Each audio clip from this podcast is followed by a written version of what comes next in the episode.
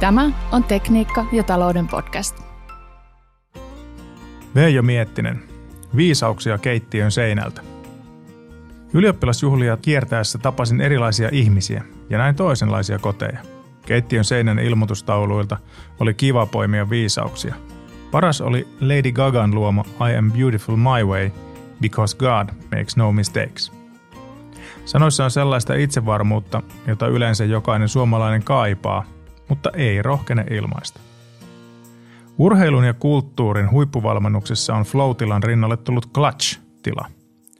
Flowssa kaikki tapahtuu vaivattomasti luonnostaan ja lopputavoite on avoin. Clutch puolestaan on tila, jossa löytyy optimaalinen ylivertainen suoritus. Clutchia kuvaavat tarkka ja kova tavoite, itsepuheen voima, psykologinen joustavuus ja myönteinen paine. Käsitteiden hahmottamisesta on hyötyä myös bisneksessä. Oli sitten kyse ongelmanratkaisusta tai myymisestä. Lyhyesti kyse on siitä, antaako asioiden tapahtua vai paneeko ne tapahtumaan. Elämme taas teollisuuden käännekohtaa. Vuonna 1412 rukit kiellettiin Kölnissä, koska ne veivät töitä käsityöläisiltä. Vuonna 1811 Englannissa kehruu Jenny teki kerralla 200 ihmistä työttömiksi. Nyt kaikkien firmojen skenaarioita leimaavat kestävyys, vastuullisuus ja vihreys. Samalla puhutaan tehokkuus- ja laatuajattelun yhdistämisestä, siilojen purkamisesta ja tekoälyn roolista. Data. Se tulee kaikkeen. Algoritmit auttavat, kyberosaamisen on oltava kunnossa ja puheen tunnistus ja kielimallit purkavat kansainvälistymisen ongelmat.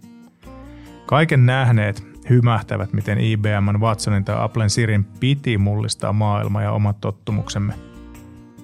Tekoäly on nyt kuitenkin kuumin puheen aihe mahdollisuuksineen ja riskeineen – Aiheen syväymmärtäjät ovat harvassa, mutta mielipide on kaikilla. Puhuimme tekoälystä firman johtoryhmässä. Turvallisuuspäällikkö vaati koneet kiinni, koska AI kuuntelee ja tallentaa kaiken. Pomo alkoi nauraa, ja heti perään hohottivat sekä Siri että Alexa. Vähän kylmäsi. Alan venäläinen versio on kuulemma ChatKGP.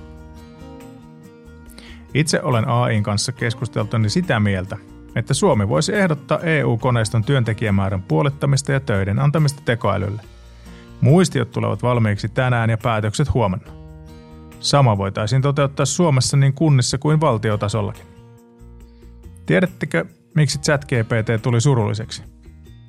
Koska ihmiset kertoivat sille vain ongelmiaan.